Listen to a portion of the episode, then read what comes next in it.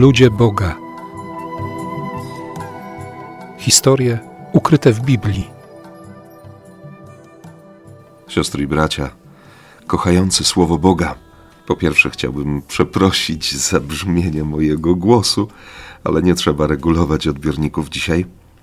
Mimo to spróbujemy razem jeszcze zatrzymać się, pochylić nad ostatnimi wersetami 49 rozdziału Księgi Rodzaju, nad testamentem Jakuba, w którym patriarcha wypowiada swoje błogosławieństwo nad umiłowanymi synami, urodzonymi mu przez ukochaną żonę, Rachelę, czyli nad Józefem i Beniaminem.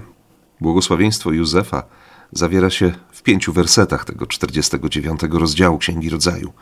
Synem rozrastającym się Józef, synem rozrośniętym, godnym zazdrości, synem moim najmłodszym. Wróć do mnie. Ubliżali mu według wcześniejszej uchwały, mocni w łukach wystąpili przeciw niemu. Strzały ich jednak z wielką mocą zostały złamane. Ścięgna ich ramion całkiem zwiotczały za sprawą władcy Jakuba. Stamtąd idzie umocnienie Izraela, od Boga Twojego Ojca. To mój Bóg pośpieszył Ci na ratunek, udzielił z góry błogosławieństwa nieba i błogosławieństwa ziemi, która ma wszystko, z racji błogosławieństwa piersi i łona, z racji błogosławieństwa Twego Ojca i Twej Matki. Przewyższa ono błogosławieństwa gór odwiecznych i błogosławieństwa prastarych wydm. Trwać one będą nad Józefem, nad głową tego, który swym braciom przewodzi.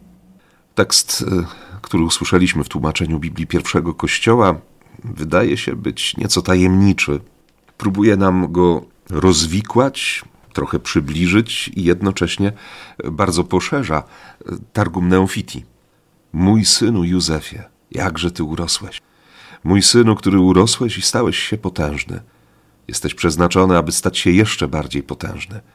Ja mogę porównać cię, mój synu Józefie, do winnej latorośli posadzonej przy źródłach wody, która zapuszcza swoje korzenie w ziemię i łamie wszelkie szczeliny skalne, wznosząc swoje gałęzie i dając cień wszystkim drzewom.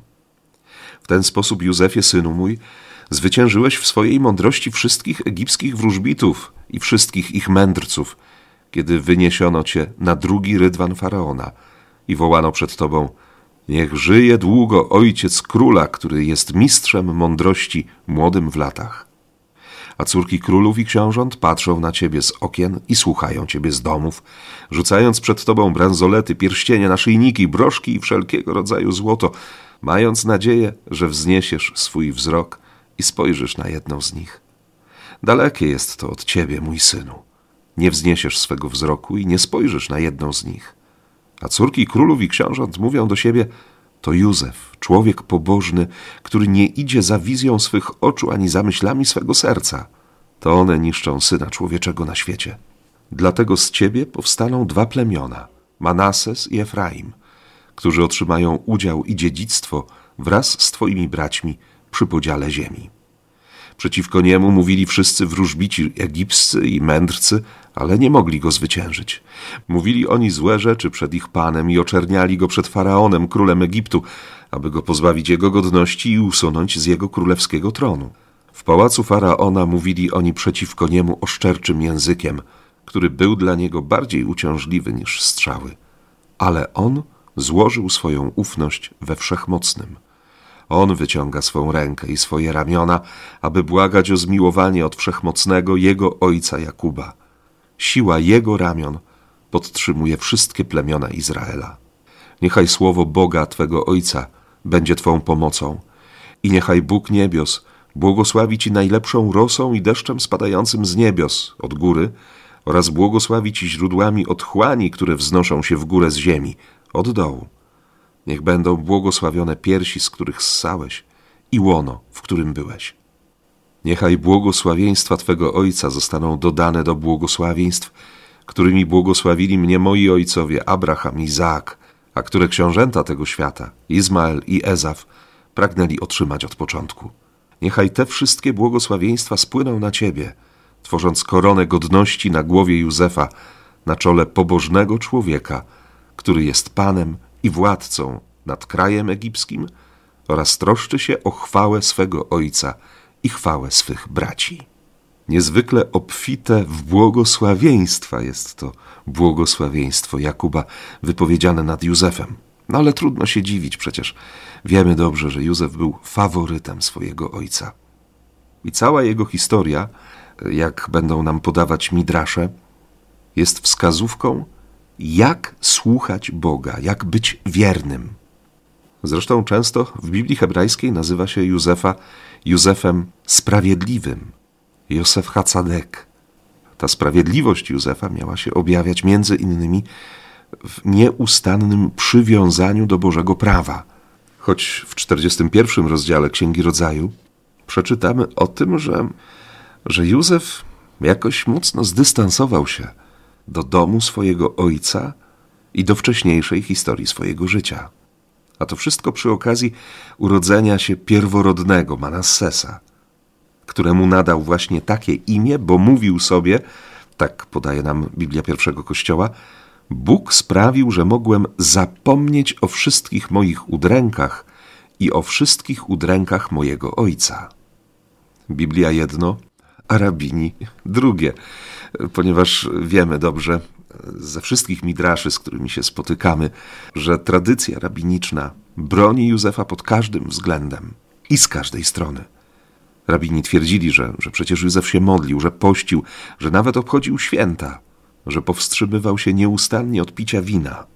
Nawet małżeństwo z Asenat, córką Potifery, kapłana w mieście Słońca, o czym mówiliśmy sobie już e, we wcześniejszych spotkaniach, tradycja rabiniczna usprawiedliwiała, ponieważ według wcześniejszych midraszy ona porzuciła swoją starą wiarę, a późniejsze midrasze twierdziły, że, że była adoptowaną Izraelitką. Pamiętamy tę historię mm, o tym, jak Archanioł Michał, sprowokowany modlitwą Jakuba, uratował to maleństwo od śmierci, o którą wnioskowali przede wszystkim Symeon i Lewi, i jako dar Boga ofiarował ją kapłanowi egipskiemu, który, który razem ze swoją żoną długo prosił o potomstwo. Józef, nauczony przez archanioła Gabriela siedemdziesięciu języków, jak słyszeliśmy w innym midraszu, górował nad faraonem znajomością języka sanktuarium, czyli umiejętnością modlitwy, chciałoby się powiedzieć, zdolnością do bezpośredniego kontaktu z Bogiem. Znamy dobrze tę skomplikowaną historię, która ostatecznie zaowocowała błogosławieństwem nie tylko dla Józefa, ale też dla jego prześladowców, zarówno w Egipcie, jak i przede wszystkim w jego najbliższej rodzinie.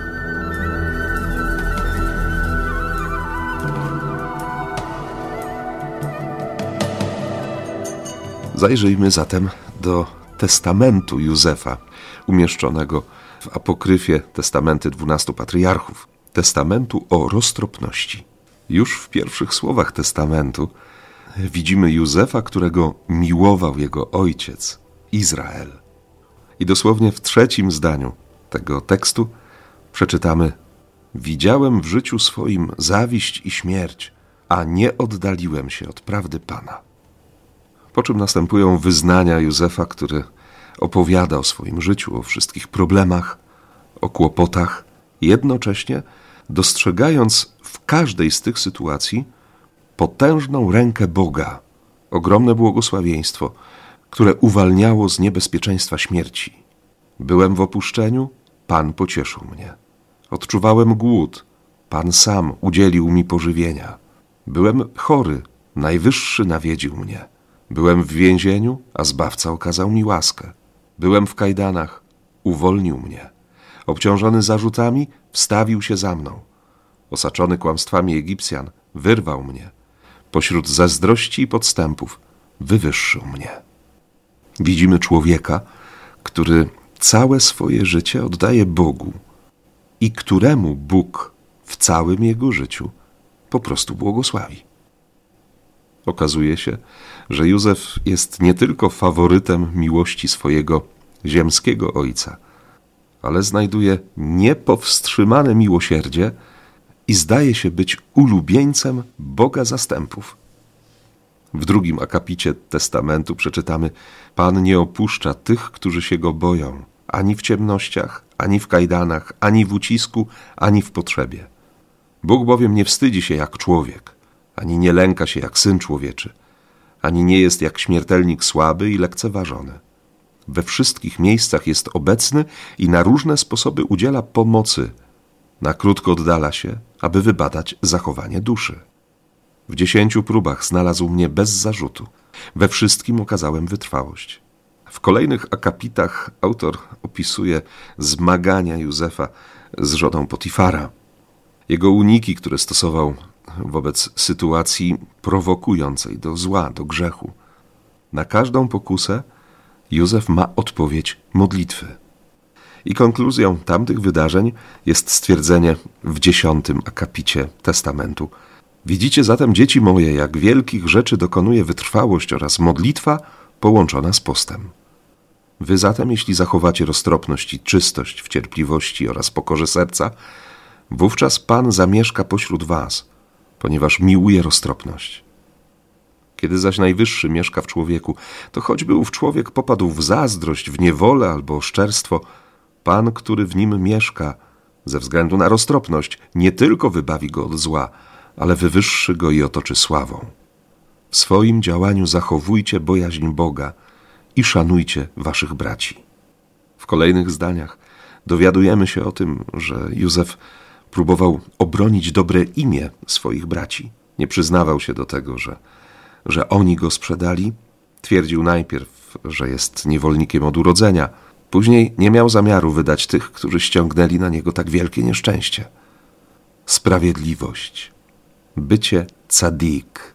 Nikomu z Was, siostry i bracia, nie trzeba przypominać, że, że sprawiedliwość w tym biblijnym ujęciu to nastawienie serca, myśli, duszy, całego działania człowieka na poszukiwanie Boga, na bliskość z Najwyższym.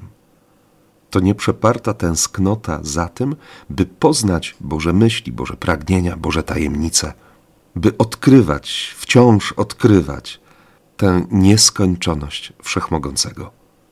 A że my, żyjący kilka tysięcy lat po tamtych wydarzeniach, znamy Boga jako Boga miłosierdzia, Boga miłości, to łatwiej nam jest zrozumieć tę naukę zawartą w Midraszu, która zachęca wszystkich słuchaczy do tego, by postępować według przykazań Pana. Jednocześnie wspaniałomyślnie modlić się za tych, którzy chcą wyrządzać nam zło. Przedostatni fragment tego testamentu ma już wyraźnie chrześcijańskie korzenie, ponieważ Józef dzieli się widzeniami sennymi, w których widzi narodzoną z pokolenia Judy dziewicę mającą szatę z bisioru. Z niej pojawia się baranek bez skazy, a po lewej jego stronie jakby lew. Dzikie zwierzęta uderzają na niego, ale ale zwycięża je baranek, nie lew, baranek. Sugestia obrazu Chrystusa jest tutaj tak wyraźna, że, że właściwie nie ma potrzeby żadnego wyjaśnienia. W ostatnim punkcie testamentu pojawia się znane już z innych tekstów wezwanie, by zabrać kości Józefa i zanieść je do ziemi obiecanej. Wiemy, że prośbę tę spełni kilkaset lat później Mojżesz, Według Midraszu w cudowny sposób zostanie odnaleziona trumna Józefa i będzie niesiona bezpośrednio za Arką Przymierza, w tym pochodzie radości i wolności, ponieważ, jak już słyszeliśmy wcześniej, Józef jako jedyny wypełnił to, co na tablicach dziesięciorga przykazań było napisane. Wiemy też, że już po wejściu do Ziemi Świętej plemiona Efraima i Manassesa, a później już całe północne królestwo będzie nazywane domem Józefa, tego umiłowanego, sprawiedliwego, wyjątkowego człowieka, w którym możemy odnaleźć podobieństwo do Jezusa Chrystusa ze względu na historię prześladowania i odrzucenia przez, wydawałoby się, najbliższe mu osoby.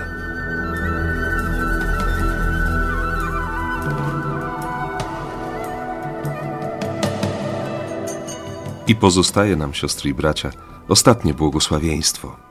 Albo inaczej, błogosławieństwo dla ostatniego, najmłodszego z synów Jakuba. 27 werset 49 rozdziału Księgi Rodzaju. Beniamin, wilk drapieżny, od rana pożera zdobycz i do wieczora dzieli strawę. Według Targumu Neofiti ów werset brzmi nieco inaczej. Beniamin to plemię potężne. Na jego obszarze powstanie świątynia i w jego dziedzictwie zamieszka chwała obecności Pana. Z rana kapłani będą składać nieustającą ofiarę z baranka, a wieczorem podzielą się tym, co zostało z ofiar synów Izraela. Najmłodszy z braci, urodzony jako drugie i ostatnie dziecko umiłowanej żony Jakuba, Racheli, nazwany przez nią samą Ben-Oni, czyli syn boleści. Jednak jego ojciec zmienił mu imię na, na Ben-Aimi, na syna szczęścia. Wiemy z tekstu biblijnego, że, że jest on jedną z centralnych postaci opowieści o wyprawie synów Jakuba do Egiptu. Mówiliśmy sobie o tym już w poprzednich odcinkach. W tradycji żydowskiej Benjamin też odgrywa szczególną rolę ze względu na to, że, że jako jedyny nie uczestniczył w sprzedaży Józefa w niewolę. Stąd osoba Benjamina w Midraszach jest traktowana w sposób wyjątkowy. Po pierwsze, urodził się w Erec Israel, czyli w Ziemi Świętej. Wiemy dobrze, że pozostali bracia przyszli na świat w ziemi wschodów słońca, w Haranie, w pewnym sensie na wygnaniu, które przeżywał Jakub, opuściwszy dom swojego ojca Izaaka.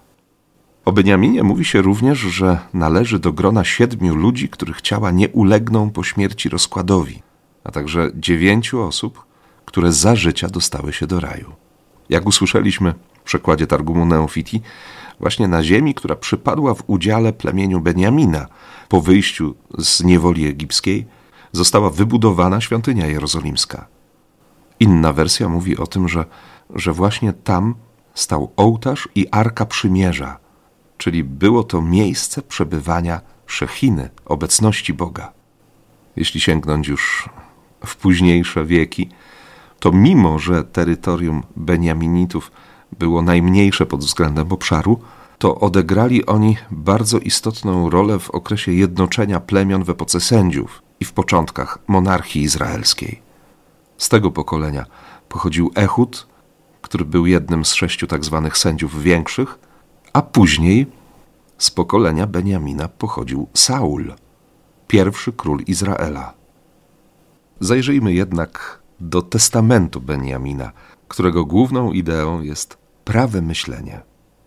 Nie trudno się domyślić, że w całym tekście będziemy widzieć niezwykłą duchową łączność Beniamina z jego starszym bratem Józefem. Dzieci moje, miłujcie Pana Boga niebios i zachowujcie Jego przykazania, naśladując szlachetnego i świętego męża Józefa. Naśladujcie Jego wielkoduszność poprzez szlachetne myślenie, abyście i wy otrzymali wieniec chwały. Człowiek szlachetny nie ma zasłony na oczach, wszystkim okazuje miłosierdzie, nawet gdyby byli grzesznikami. Postępujący szlachetnie zwycięża zło. Ludzi sprawiedliwych miłuje jak siebie samego. Jeśli kogoś chwalą, nie zazdrości. Jeśli się wzbogaca, nie jest zawistny. Jeśli jest dzielny, pochwala tego, którego uważa za roztropnego. Wysławia, ubogiemu okazuje miłosierdzie, z chorym współcierpi, Boga wielbi. Jeśli będziecie postępować szlachetnie, wtedy i duchy nieczyste uciekną od was. Jeśli bowiem w myśleniu człowieka jest miejsce na szacunek dla szlachetnych czynów, ciemność oddala się od niego. Nad myśleniem człowieka szlachetnego nie ma władzy duch fałszu, ponieważ anioł pokoju prowadzi jego duszę. Dlatego, dzieci moje, strzeżcie się złości. Uciekajcie przed zawiścią, nienawiścią braterską, a przylgnijcie do szlachetności i miłości. Oczywiście, jak w poprzednich tekstach, znajdują się też proroctwa czy przepowiednie zapowiadające odejście od wiary – odstępstwo od przykazań Pana. Jest mowa o sądzie nad Izraelem, o nawróceniu i o pojawieniu się Mesjasza. My dobrze wiemy, siostry i bracia, że te wszystkie zapowiedzi, te tęsknoty, to żarliwe oczekiwanie, którego świadectwo mamy i w przekazie biblijnym, i w tradycji rabinicznej, i w rozmaitych księgach apokryficznych, w midraszach, w tradycji ustnej, przekazywanej z pokolenia na pokolenie. To wszystko znalazło swoje wypełnienie w osobie Jezusa Chrystusa, tego, który jest Zbawicielem świata, tego, który jest nadzieją nie tylko Izraela, ale każdego człowieka, wszystkich czasów i pokoleń. I dlatego właśnie, drodzy słuchacze, zachęcam Was wszystkich do chwili dziękczynienia Bogu za naszą historię zbawienia, za życie każdego z nas. Ponieważ Bóg z nas dzisiaj czyni swój lud. I głęboko wierzę, że za jakiś czas właśnie o nas będzie się mówić jako o ludziach Boga. Tego Wam życzę i do usłyszenia w kolejnym odcinku.